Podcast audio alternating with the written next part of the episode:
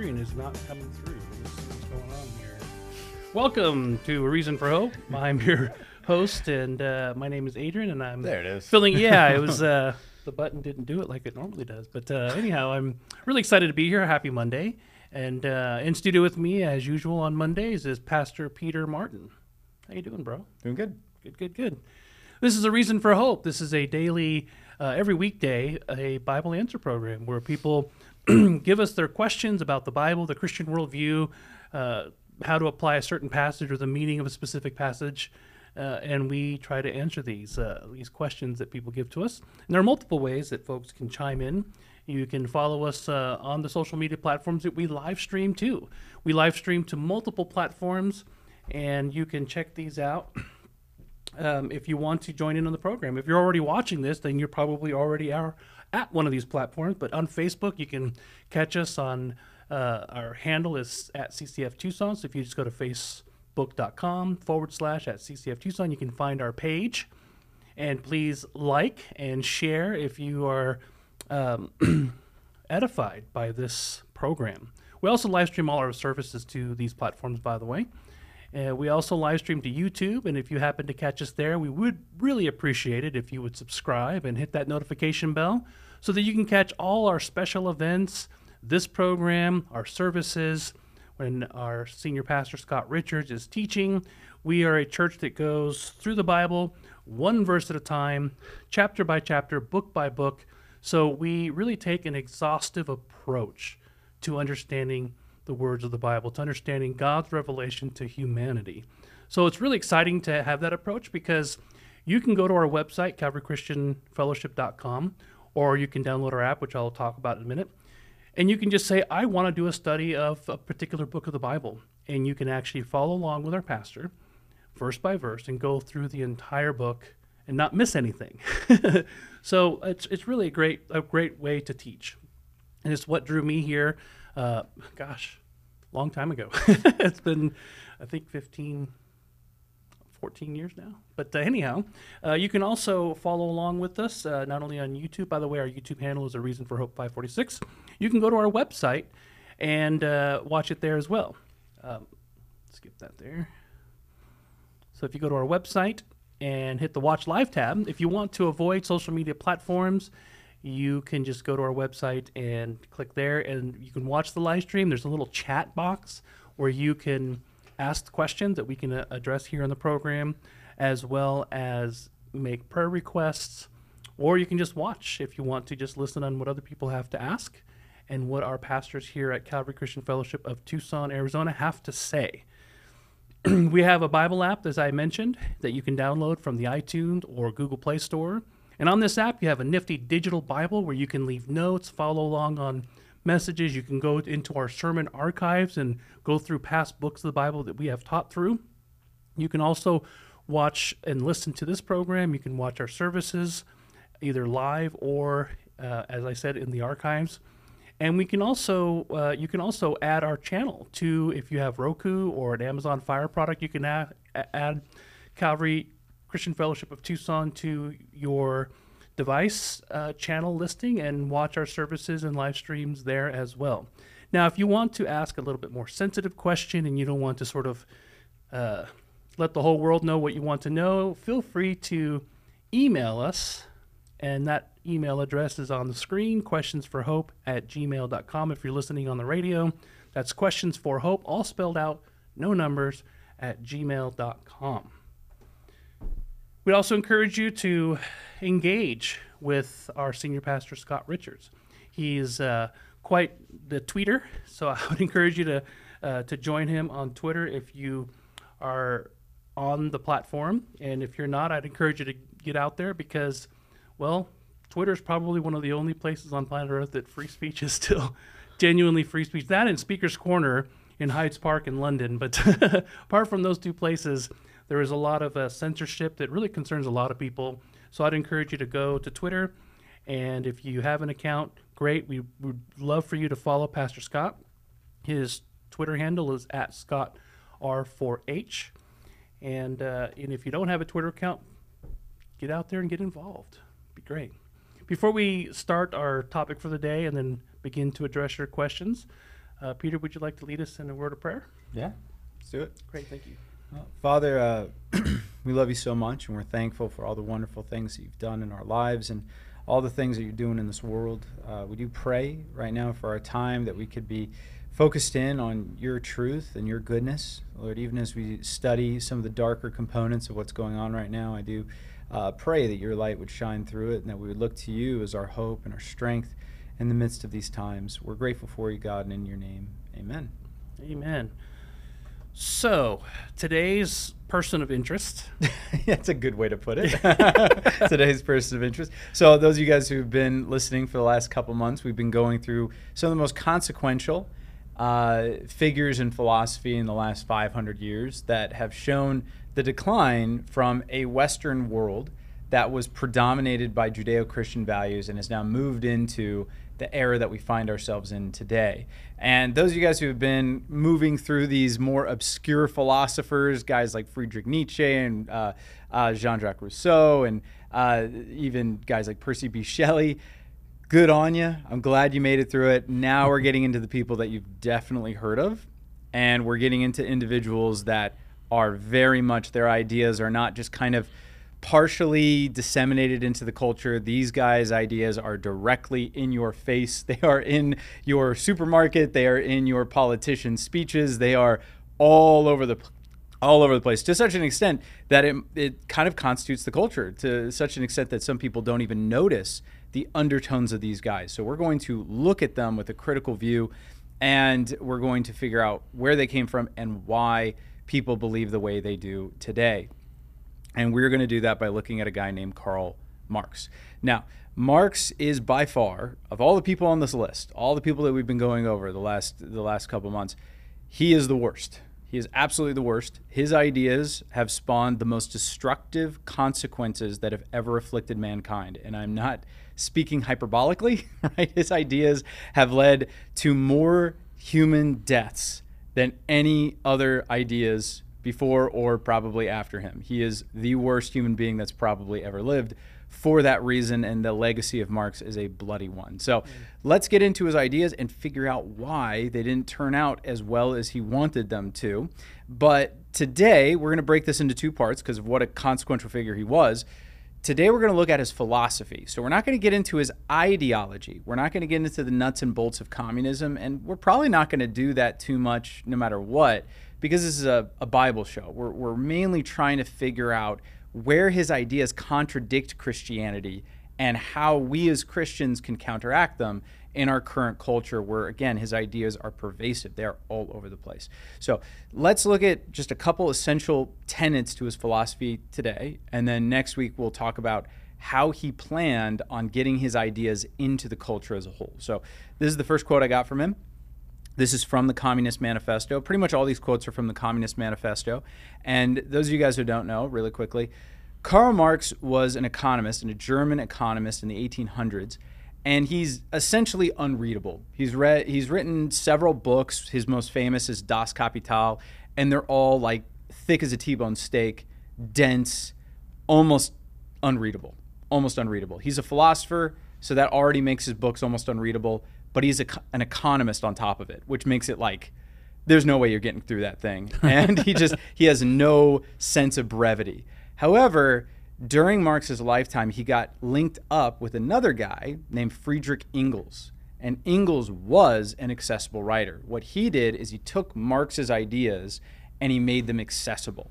And that's what the Communist Manifesto is. It's an easy read. For those of you guys who have never read it, I would encourage you to read it. It's not very long. Uh, probably take an hour to get through the whole thing. And it's a very condensed version of Marx's ideas. And it's scary to read it in the backdrop of what's going on today. So, this is a quote from the Communist Manifesto. It says this The communists are further reproached with desiring to abolish countries and nationality. The working men have no country. We cannot take from them what they have not got. Since the proletariat must first of all acquire political supremacy, must rise to be the leading class of the nation, must constitute itself the nation. There are a couple points in there that I'm going to elaborate on later on who the proletariat was and what he's talking about towards the end. But I want to focus in on something that's in this quote that makes it so dangerous. So, Uh, a historian named Tom Holland, he had a point about Marx that I never thought about before, and it really opened my eyes to a lot of what we're seeing today and what we see in the Communist Manifesto. He said communism, Marxist version of socialism and communism, are actually not a what you call a secular atheistic worldview. He says they are actually a Christian heresy. And I had to take a while to kind of wrap my mind around that.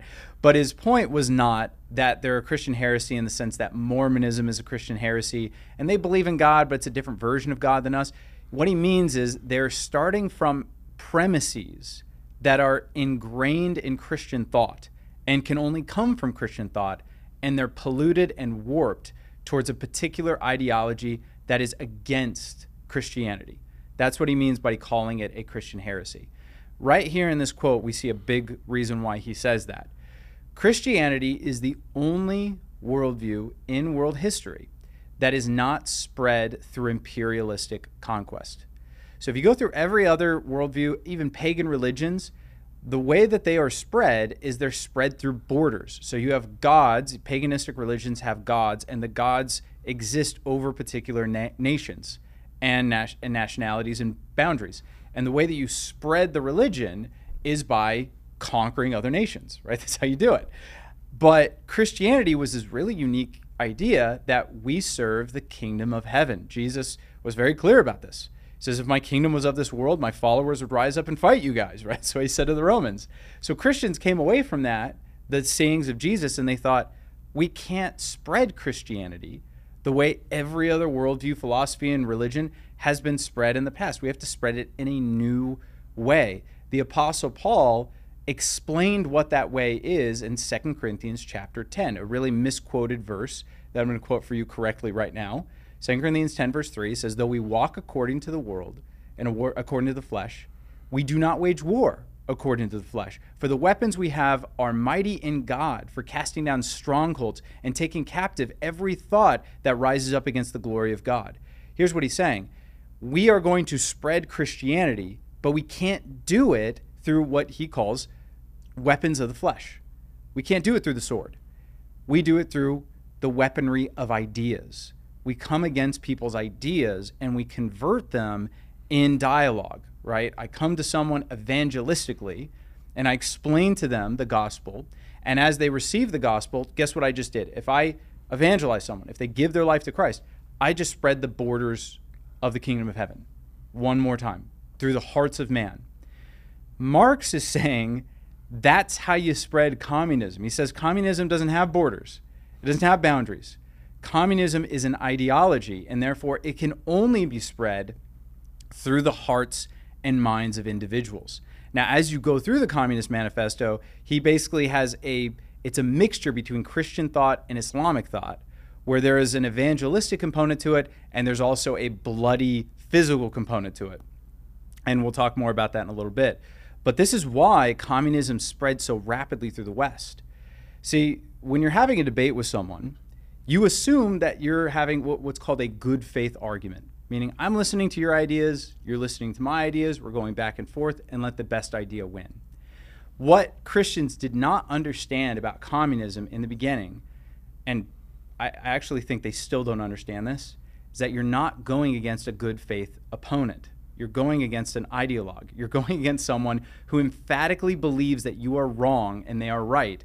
And they will lie, cheat, steal, and literally kill to get their ideas across because they believe it serves a greater good. They don't have an ethical system that the Christians do that tell them that doing these things is wrong. Again, very similar to how Christians messed up when it came to talking to Muslims back in the day. They didn't understand that Muslims had a concept called taqiyya. And in taqiyya, you are able to deceive the people you're talking to if it means spreading Islam further. Christians didn't understand that. They thought, oh, okay, yeah, let's let's uh, in the 1900s. We'll talk more about this when we get to these guys like Herbert Marcuse the Frankfurt School, we're like, yeah, let's let the Frankfurt School, these communists come in and teach at our universities, and we'll have a lively debate, and it's going to be great. They didn't understand that that was all part of a plan to take over these institutions hostily. And once they took them over, to from the top down enforce their ideas. There's a reason why when you walk into Target, there is an LGBTQ section. There's a reason why Black Lives Matter made billions of dollars, hundreds of millions of dollars supporting what they did. These are all Marxist ideas critical theory, gender theory, queer theory. These are all Marxist ideas that have permeated their way through our culture. So you, you're saying that these communities adopted Marxist ideas and then just sort of recategorized terms and and and peoples rather than talking about the proletariat you're talking about now gender class and intersectionality all this has its foundation in in Karl Marx Yeah, I'm I'm saying something even more sinister than that. Um, so, what I'm saying is that these people, because they believe in Marxist ideas, they see nothing wrong with smuggling in Marxist ideology in these shades, in these guises, as if they are doing this. It's like we're fighting for Black Lives Matter. We're going to be fighting for gender, I mean, uh, racial equality in America. But is that really what they're doing? Well, no. Patrisse Cullors, the founder of Black Lives Matter, openly said that she's a trained Marxist, right? Or how about gender ideology? Well, we're just here to make sure that all sexual expressions have equal say within the culture. Is that really what they're up to? we want to be safe and we want to have the same rights as everybody else that's the claim Exactly. Is that is that really what they're up to? No. You re- read people like Gayle Rubin, you realize that is not what they are up to. They are up to uprooting the system that is capitalistic and democratic and instituting a system of Marxism which is utopian. They believe that it will lead to utopia, so the ends always justify the means. This is how they got into the school systems. This is how they got into the corporate structures, right? They weren't using good faith arguments. They weren't like, hey, let's have a debate and let's see what happens. It's no, let's have a debate. And while we're having a debate with my right hand at, show visible, with my left hand, I'm taking things from you, right? I'm stealing them from you. And like I said, next week we'll get more into their means and purposes of how they did that. But uh, for now, just understand that Marxism is not a bordered idea. This is what the mistake we got into in the Cold War. We thought, oh, it's just us versus Russia. No, it is not. Right? It is it is an ideology that permeates culture, and it was present in America. It was present in the West, and you can't stamp out an ideology with guns and tanks. That can sometimes help, but it's not how you win, right? And you're not playing against a good faith opponent. Is the other thing we didn't understand. So, he he's right in saying that it's an ideology, not an imperialistic growth mechanism, even though it seems like. but they have no qualms in using imperialistic methods, just like Islam. Gotcha. So Christianity does. There were times where people, by the sword, spread Christianity, and they were immediately condemned by many theologians, pastors, and church officials. The reason why is because that's not how you spread Christianity. Jesus was very, very clear about Yeah. that. It's a it's a contradictory to the Christian faith. Exactly. it's not just absent; it contradicts Christianity. its Exactly. It's anti Christian to do that. There's nothing anti communistic about utilizing physical force to get what you want, to move this forward. And then the other main point is that we brought them into the universities thinking that we could dialogue and argue, but didn't the ideology spread through argumentation? Are you saying are you suggesting that it didn't spread by just sharing and conversion of ideas? Yeah. You're saying that there was another underhanded approach, like you said. In the one hand, I'm pretending like we're going to have good faith argument, but in the other hand, I'm actually doing something far more nefarious. Yeah, that's exactly what I'm saying. So Hmm. it was an intentional, and again, if once we get to Herbert Marcuse, we'll talk more about the intention. But there was an intentional subjugation of institutions. There's a reason why they targeted universities first, and there's a reason, and we're going to read it in the Communist Manifesto. There's a reason why they targeted universities. Why? Because it was a way to get in charge of the teachers' unions, and then the teachers' unions teach your kids and they don't have defenses up so they could argue against you hmm. right so there was there was a, this was not something that they were even being shy about talking about paulo Fer- ferrari he was very open about this right there's another marxist guy who literally said this is what we need to do in the 70s we need to take over the schools the elementary schools and raise up a new generation of marxists this is how we're going to do it right um, and took them a couple years to get this across but They, where we're at. They've been pretty successful, it seems. They've done it. So um, let's read another quote. This is his idea about God. Uh, so this is from a different book. This is called A Contribution to the Critique of Hegel's Philosophy of Right. I'm not going to talk about what that means because it doesn't really matter for our purposes right now. Religion is the general theory of this world. Its logic in popular form, its enthusiasm, its moral sanction, its solemn complement, and its universal basis of consolation and justification. The struggle against religion is therefore indirectly the struggle against that world whose spiritual aroma is religion. Religious suffering is at one and the same the expression of real suffering and a protest against real suffering. Religion is the sigh of the oppressed creature, the heart of the heartless world, and the soul of the soulless conditions. It is the opium of the people. That's probably the quote that most people have heard. The abolition of religion as the illusory happiness of the people is deemed for their real happiness. To call on them to give up their illusions about their conditions is to call on them to give up a condition that requires illusions. The criticism of religion disillusions man so that he will think, act, and fashion his reality like a man who has discarded his illusions and regained his senses, so that he will move around himself as his own true son. God does not exist for Marx. Man is God. God didn't shape the world. God didn't make the world. Man makes the world in his own image. That's his view. So his idea is very, very different than the Christian idea. We believe in a concrete human nature that is designed by God. And that nature can take different forms, right? It could be pushed and pulled in different directions depending on the society you grow up in. Marx's idea is that because there is no God, you are your own true son. You don't revolve around anything. You make your own morality, you make your own ethics, and you make your own worldview. Man is the center of the cosmos, God is not. We create everything. And so, therefore, you already see truth, subjective truth present in his ideology. But again, you see this massive idea of the ends justify the means. The idea is we are pushing towards utopia, and anything that stands in our way is something that needs to be torn down, including religion itself. Hmm. We need to tear it down. It stands in the way of man's true happiness because by putting God at the center of the cosmos, man must serve God and serve his laws. We need to kill God. We need to get him out of our culture so that man takes his rightful place in the center of the cosmos and that man becomes his own savior. Very, very similar to the taunt of Satan in the Garden of Eden, right? We, we need to become our own gods. We're our own saviors. There is no God out there that's going to help us along. We are going to produce the world that's going to create utopia. Man is going to do that. God is not going to do that. That also means that he believed that human nature was infinitely plastic, right? So the way that human nature changed for Marx is the societal structures that are around you, the technology you interact with, the governmental control, the politics this is what makes human nature. If we shift any of those things, we shift human nature. Hmm. So, again, very antithetical to Christianity.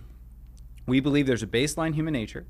And so, therefore, Christians never intentionally targeted the institutions that were around them. It was a very grassroots effort. If you see Christianity marching across the West over the first thousand years that Christianity did this, it wasn't they took over institutions and started subjugating people. It's they were converting people at the bottom. You see this in the book of Acts. Who were the converts? It wasn't the wealthy, the powerful, the politicians. No, no, no.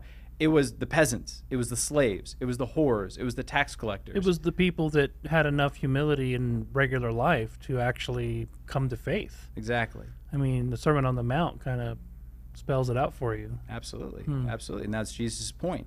And that's our idea. Our idea is that there's a baseline human nature, and that human nature can be impacted by the gospel. There's a truth out there. God loves you, He gave His Son to die for you. There's a way out of your sin. And there is a, a world to come. There's a kingdom to come brought on by the same guy who died for your sins. And, and there is a way to live righteously that can impact your community. Absolutely. Mm-hmm. Marx's idea is completely different.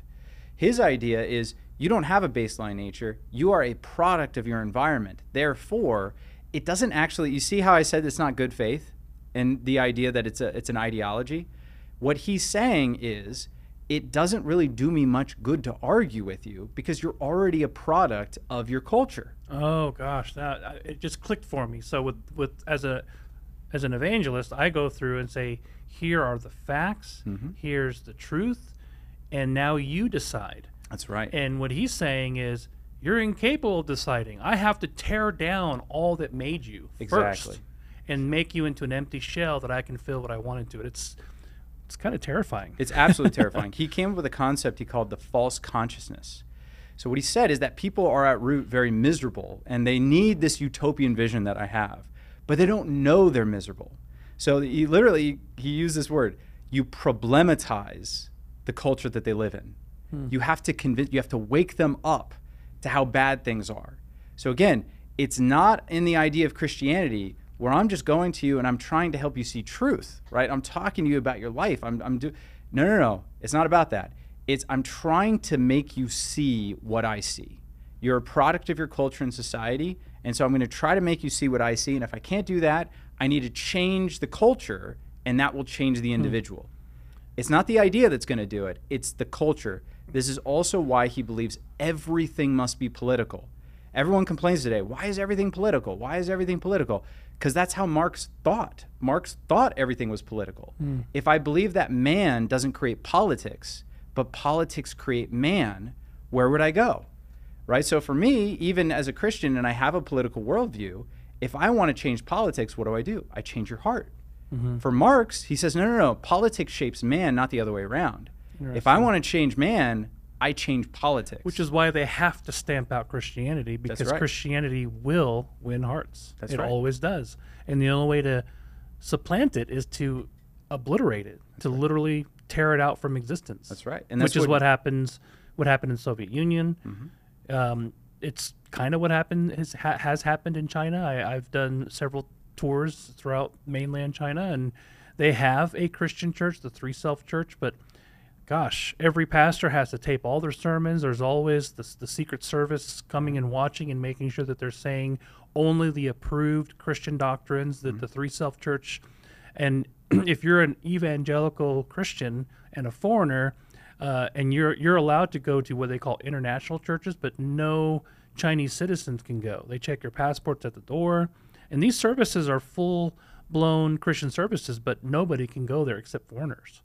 And so you're like if I was a Chinese citizen and I wanted to go to church and I said, "Oh, there's this church meeting at this uh, convention center," I can't get in. I can show up. They'll check my passport and they go, "Get out of here. You're not allowed here." it's really crazy. Yeah. I mean, why, if you're looking around, you're like, why is it always grievance culture? Why are all the politicians complaining about the past oppressions of the evil Western state? Why is it that when you go to school, you learn about all the atrocities done by the West? Specifically, our own our own country. That's right. not just European West, but how bad America is. Exactly. Why, why do they have the black students line up on one side and the white students line up on the other side and talk about racial privilege?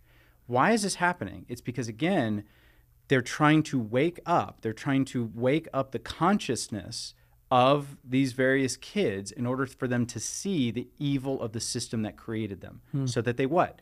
Tear it down. That's the whole point. Why are they tearing the- down statues? Yeah, it starts with the statues. They just removed another statue that was really just the complaint came from high school students. Yep.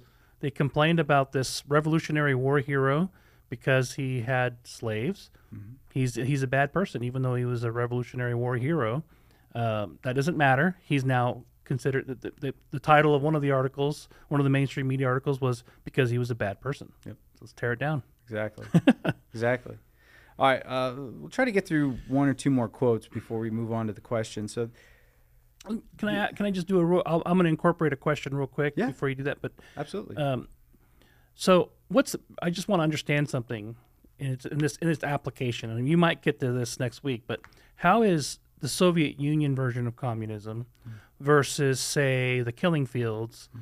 versus Chinese communism, which has now become sort of a neo-capitalist type form of communism versus what's happening in the West today? Is that where we're headed, or is this a new brand of communism? yeah, no, you're absolutely correct. So, communism has taken on different iterations. There's kind of the baseline idea that he lays out in the Communist Manifesto, but there's actually different ways to take it. So, the baseline idea of Marx, and um, we'll probably just end with this and then we'll talk more about it next week. and the reason I asked is because yeah. uh, Yari wanted to know why don't Christians have communes like they did in Acts? I mean, isn't that the same thing? Yeah. And why is it so bad? No, very, very good question. So uh, let me explain kind of the baseline idea of Marxism, and then that will hopefully help you guys understand why it's taken on different forms and why it is taking on a different form in America, which, by the way, is pretty clearly a Trojan horse, right? It's pretty clearly a Trojan horse, and I'll explain why in a second. But the way that Marx describes reality is the Das Kapital, right, his seminal work on explaining his ideas and moving forward, it was a predictive text. It was not a prescriptive text. In other words, Das Kapital was not a call to revolution. The Communist Manifesto is. It ends with a call to revolution, right? I'll read that next week.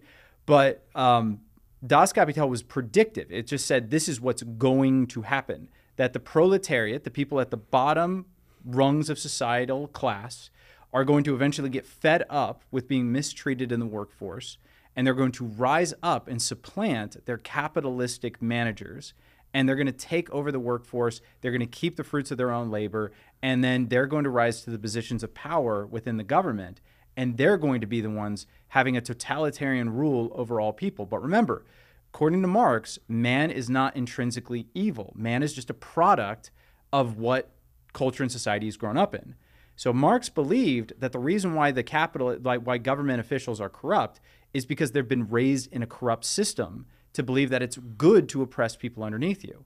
Marx believed that those who are oppressed can't become oppressors. Not that they wouldn't, he actually believed that they could not ever become oppressors. This is what you see, again, I, I quote this all the time the new Black Panther movie, Wakanda Forever. It was an all right movie. I didn't really like it that much. But the underlying ideology is what would happen if a tribe in Africa got access to the most valuable material on the planet and became more technologically advanced than every other nation? What would they do with it? Nothing. They would sit on it and be peaceful, right? They would they would just have an amazing utopian society and everybody would just live in peace and harmony in these tribes and it would be really really great. They they can't even think that if a human being forget their nationality, if a human being got access to a material that allowed them to conquer other human beings, they would absolutely use it to conquer other human beings. They would absolutely use it to enslave other people. It's a Marxist idea that the oppressed could never become oppressors. It's impossible for that to happen. And so when these communist revolutions happened, you had guys like Lenin who were like, yep, this is great, the proletariat's rising up. But then you got Stalin kills Lenin, takes over the whole system, and he's not a pro, right? He's not a proletariat. Stalin did not come from an industrial farming background, right? He wasn't in the fields, right? He just rose to prominence. He's a wealthy dude. And all the people that took over Russia with him were all wealthy guys. They were all oligarchy. But oh, but we're the good oligarchs. We're the good nobles. We're the ones that are on the side of the working man. So they co-op? Would you say they co-opted Marxist ideology and distorted it, or was this an actual natural outworkings of it? So Marx, in the Communist Manifesto, you already see him moving in that direction of okay, well maybe the proletariat aren't going to rise up on their own. Maybe they need someone to lead them. And maybe it will be these good intellectuals. So his prediction was wrong, and this is sort of a form, a, a way to, okay, this isn't happening the way I predicted because mm-hmm. it was a prediction, as you said. So those who say no, let's make this into a proactive philosophy, right?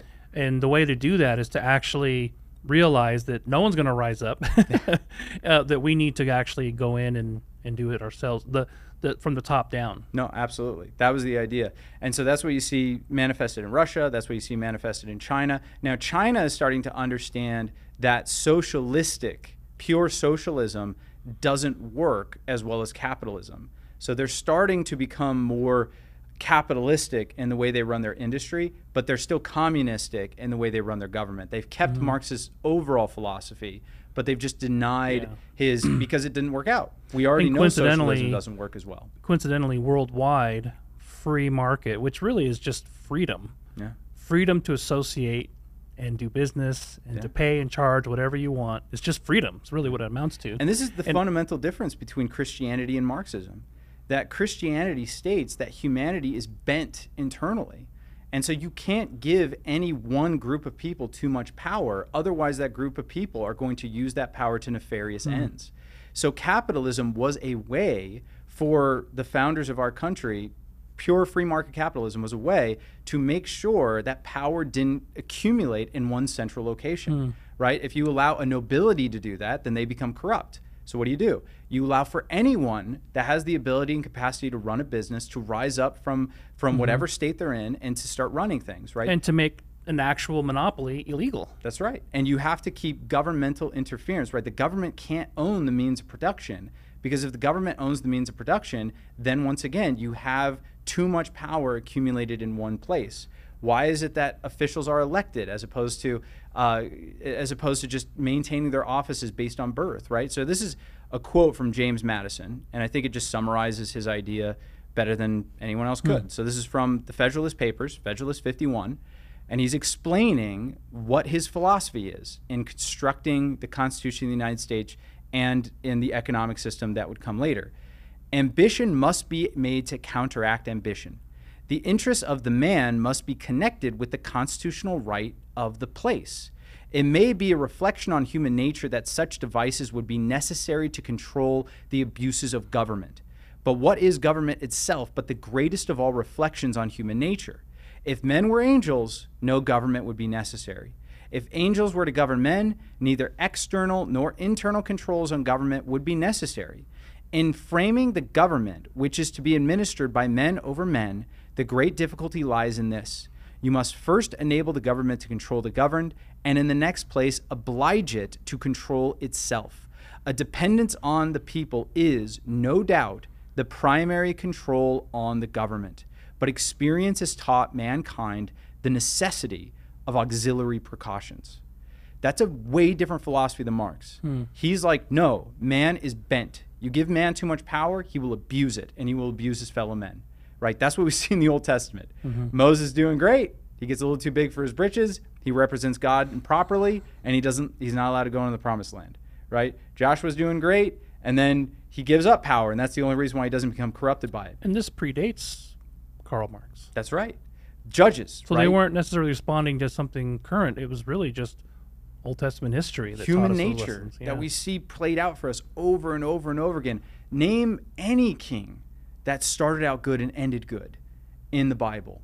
David started out great, and then he had some massive moral fa- failures. Solomon started out great, and then he introduced idolatry to the nation. Hezekiah started out great, and then he became complacent and he raised a terrible son. So, right? the, so the idea of checks and balances and capitalistic freedom that is really just a system of holding one another accountable. That's right. We see that kind of evident right now with certain companies Yeah. that sell certain products getting sort of obliterated by the market That's because right. people say, you know what, I oppose this because we have power. Hmm. As consumers, we have power to stand up to corporations. That's capitalism. That's why it exists. So when people say, is capitalism a Christian system? I would say it can only be born out of Christian ideals because it has to take a couple fundamental premises into account in order for capitalism to be functional. Number one is that human beings are free and they're equal in the eyes of God. So therefore, anyone should be able to have the power to own property and own means of distribution, right? That's number one. That was not understood by humanity prior to that point. Why would I just trust some random guy to do a business and to have money? No, no, no. I should trust a lineage to do that. If you're in the mm-hmm. noble class, you should be able to run business. If you're not in the noble class, tough luck. That must mean that God doesn't want you in that position, right? yeah, the European form of the caste system was very prevalent. Absolutely. Absolutely. And the second one is is that power must be created to check power.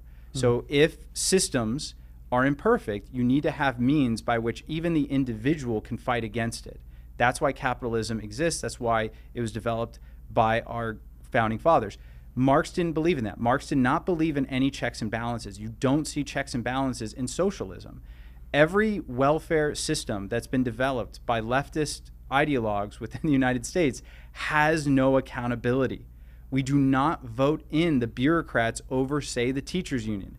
We do not vote in the bureaucrats over the CDC, the WHO. We don't vote in the people who are uh, over, say again, even the FDA, right?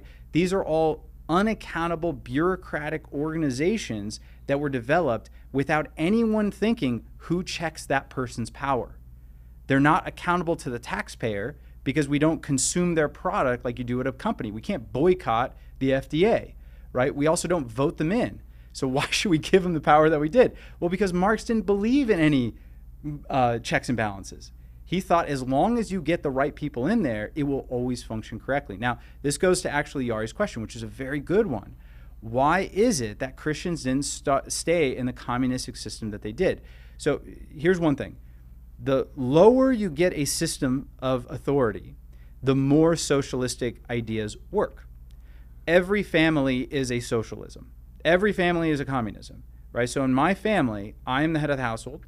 I make the money that goes into our bank account and it's distributed by me, right? So my kids do not have a free, uh, free capitalistic liberty within my home. They can't say, "Well, Dad, that is that is my money. I am entitled to it, and I don't think you should do that." I went like- to bed on time, so now you owe me my pay for doing what you said uh, as my boss, as my employer. Cal said the funniest thing the other day.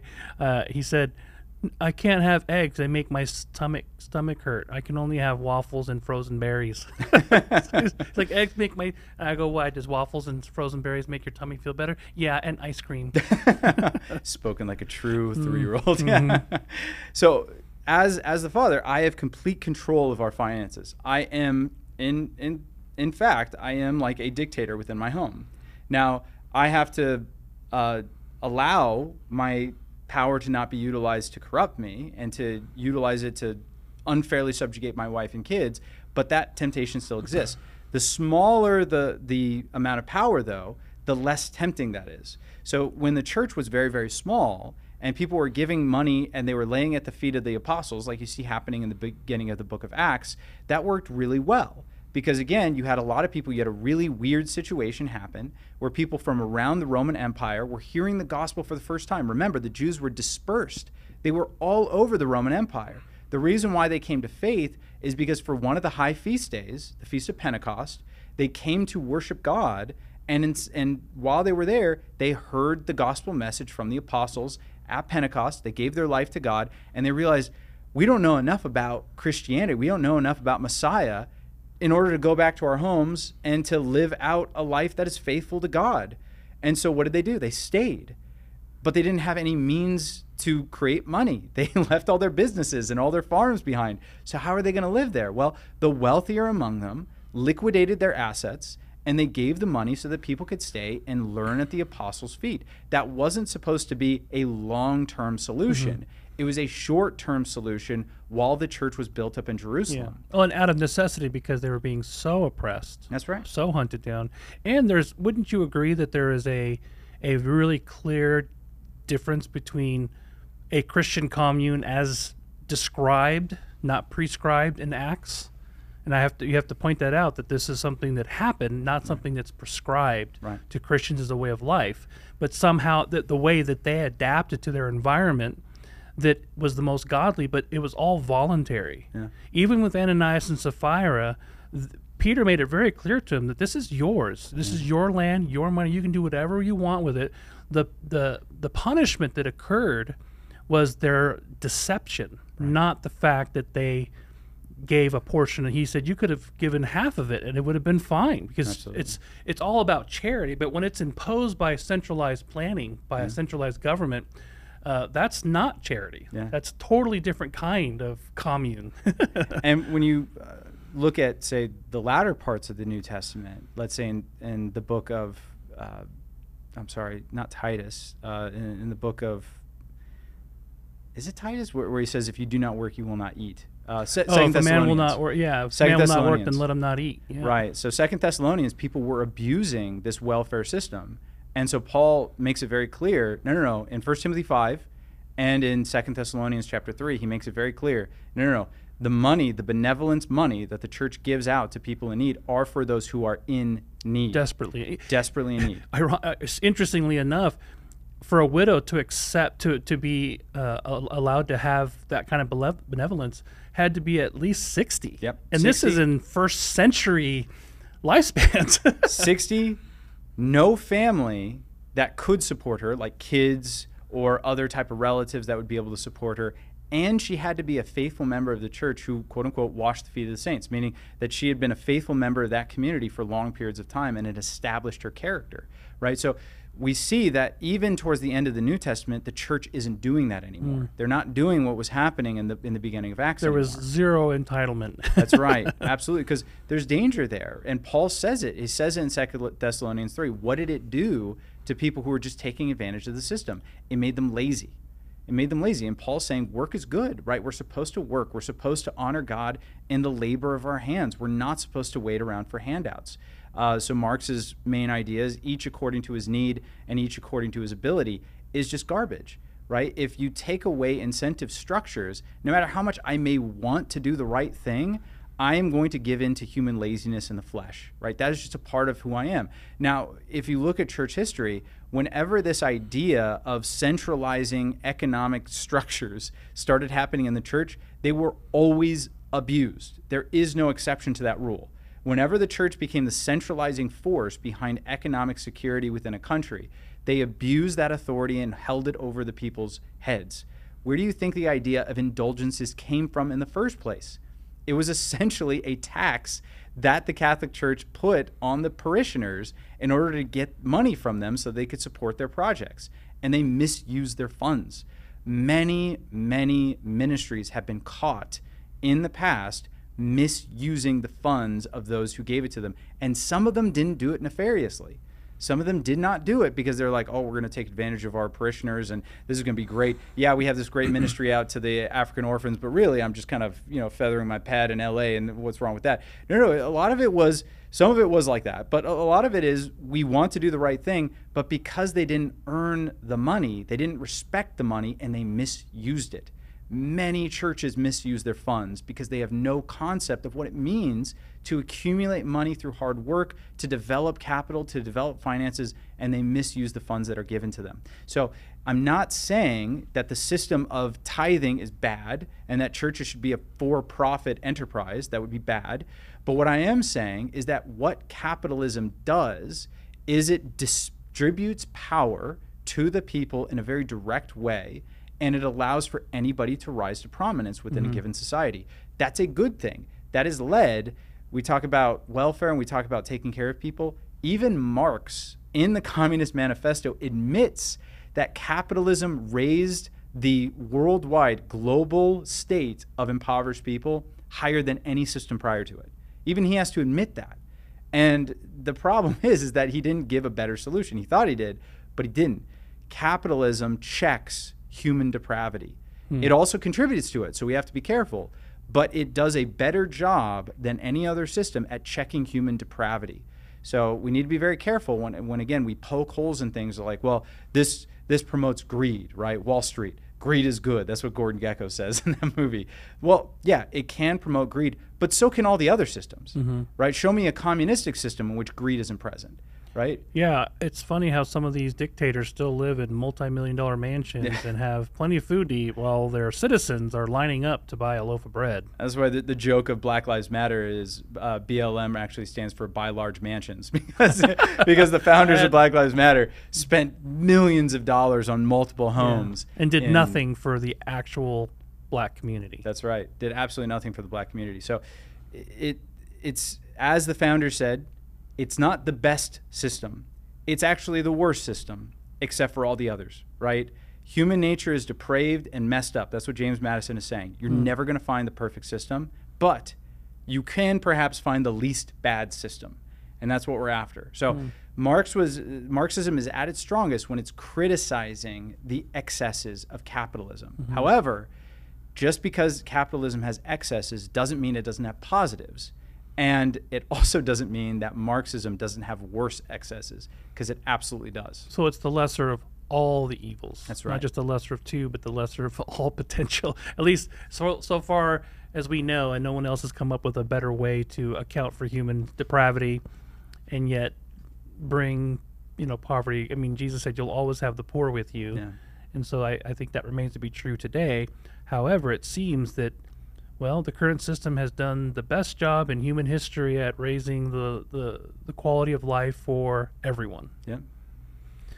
Well, thank you, Peter. That's uh, very enlightening, and I'm hoping that next week we can maybe tackle some of those positive criticisms and how we would respond to those. And then, more importantly, how do we offer a biblical response to these ideas, and what do Christians do today that can not be a frog in the kettle, Yeah. so to speak? No. you know, here in our own because there's a mentality that oh, we just have to live the Christian life, love everyone, share the gospel when it's appropriate and opportunistic, and that's it. We shouldn't get involved any any other way. It's a distraction from the gospel. I'm not saying that's incorrect, but I want to know if Scripture has something to say about that. Yeah, Well, let's. We only we only have a couple questions. One is uh, really interesting that I've. Uh, I think will. I I don't know about you, but I may have to go and study it a little further. But the question is, uh, hi, hey, I heard they found the Gateway Garden of Eden and the body of Adam in Golgotha. Some archaeologist website um, called Ar- the Archaeologist. is this true? Do we know when uh, where Eden is located and Adam buried? So I have not heard anything about that article, but what I will say is that once Adam and Eve are cast out of the Garden of Eden, a cherub is placed in the front of it, preventing man from going in. So um, there are a couple theories about what that actually means. Uh, one theory is that the flood just wiped out Eden. It's not, you can't find it anymore. It's completely gone. Uh, the second thing is that you would never find the corpse of Adam in Eden because he was cast out of Eden. Uh, and the third thing is, is that it seems to be around the Tigris and Euphrates River. So if we are going to find it, it's not going to be in Golgotha. It's going to be uh, somewhere else in the area of the Middle East. Uh, there's also another theory that one of the main geographical points within the Garden of Eden is the Tree of Life. Now we know where the Tree of Life is. It's in heaven. So there is a theory in which Eden actually just represented the touching place between heaven and earth. And Adam and Eve in a pre fallen state can go back and forth between heaven and earth. And then after we are fallen, we can no longer go back into heaven. So, uh, in other words, when it's talking about the geographical points like the Tigris River and you know the various uh, ores and things that could be found in the land, what the author is is saying is that there is a place where heaven actually touched earth and Adam and Eve could go back and forth between it in their pre-fallen state. And that what God did after the fall is he just set up a cherubim some sort of a guarding force that prevented man from entering into the spiritual existence of heaven um, in his fallen state. And that will be restored through Christ right? This is why the imagery of the ladder to heaven was presented to Jacob, and this is why Jesus says that he is that ladder. And this is also why in the book of Revelation you see heaven come down and once again touch earth. That's a theory. I think it works with a lot of the passages, but I'm not really too sure. So I, I haven't read the article, but I could tell you just in the initial description that you gave me, I don't think there's any possibility that it's accurate, that, that that's actually Eden, but Well, some early church fathers believed that the burial place of Adam was where Jesus was crucified, but um, they didn't really give any, like, necessarily credence. But the, it was like a, be poetic. it was a sort of more of a theologically motivated concept rather than a historically motivated one. Right. Uh, but I think Scripture seems to indicate that Adam was buried the same place that Abraham was, um, and I can't remember the the actual uh, um, reference. Let's see if I can find it here. Well, something again. Uh, we'd be happy to look up and maybe have Sean and Scott maybe tackle it uh, on Wednesday. It's a really good question, though. It's interesting theologically if it were significant or not. Not quite sure, but uh, really interesting. No, no, and there's a lot of self-proclaimed archaeologists making radical claims like, "Oh, we we know where the ark is. I've seen it. I talked to the guy who's the caretaker of it." Some really radical stuff. So you got to take these kinds of things with a grain of salt. Yeah. Uh, but but you did the, you took the right first step by, by at least asking questions, and that's that's a good thing. No, absolutely. Um, let's see. Is there any? This is from. I am sorry. I am not going to attempt your name because I will butcher it. But it's like, uh, thank you, Adanini. Adanini. Uh, good evening, pastors. Uh, please, is there any way we can say, from a biblical perspective, that God already programmed everything, good or bad, that will happen here on earth? In other words, has God already determined everything? Um, So th- this kind of gets into Calvinist versus Arminian thought and also Molinism of how God operates in his sovereignty towards his creation. So the one thing that all Christians agree about is that God is totally in control of the created order. The question is, is how does he exercise that control? Uh, so someone who's more Calvinistic, they believe that God exercises that control completely and totally, right? He is he has created mankind in a very particular way. We have a nature, and that nature is dictated by God. And all of our decisions, all of our actions and behaviors, good and bad, are all predestined by God and purposed by God for His glory in very particular ways. And Arminian leans. Well, there is a there is a gradation within the Calvinistic yes, side of that is true. pure fatalism versus I have freedom, but it's within the framework of my bondage to sin. So they can say, I, I have freedom to sin, Right. Because I'm a sin. I have a sin nature, and that was decreed by God Yeah. because of the fall. But you know, uh, anyway, go ahead. Absolutely. And there's a, so I'm just giving kind of the, the broad strokes poles of these various arguments. Like you said, there's gradations in all of them. An Arminian would say, well, no, no, no. God has sovereignty, but he exercises that sovereignty in relation to man's freedom. So, meaning that we can choose and elect to do things, and that actually affects God's plan and his will. Mm-hmm. It's not that he doesn't have it all figured out and understand how things are going to move, but that he does move in response to man. That's kind of a more extreme Arminian p- perspective. Molinism takes kind of a middle approach, where Ish, it's yeah. ish, uh, where it's like, well, God has something called middle knowledge, and He knows not only everything that can happen, will happen. I mean, I'm sorry, can happen, has happened, and will happen, but He also has a concept of understanding all potentialities, everything that could potential potentially happen based on your decisions. And God exercises sovereignty, and we have free will within the middle knowledge of God. So it's a really interesting concept. You could do a little bit more research, but the thing that again all Christians agree about is that God is sovereign over His creation. Uh, it says in Psalm chapter two, He sits in the he- Psalm one fifteen. Sorry, He sits in the heavens and does as He pleases. Right? God is over everything. He does what He wills. But we also agree that there is a amount of free will that humanity has, but everything is foreordained by God. He has already understands how it's going to end. It's like a bunch of puzzle pieces that are true, but how they fit together is always an ongoing discussion. Yeah. It's a good way Well, thank put you so much for joining us, and we hope you enjoyed the program. Please chime in back again tomorrow, same place, same, ti- same time. God bless you.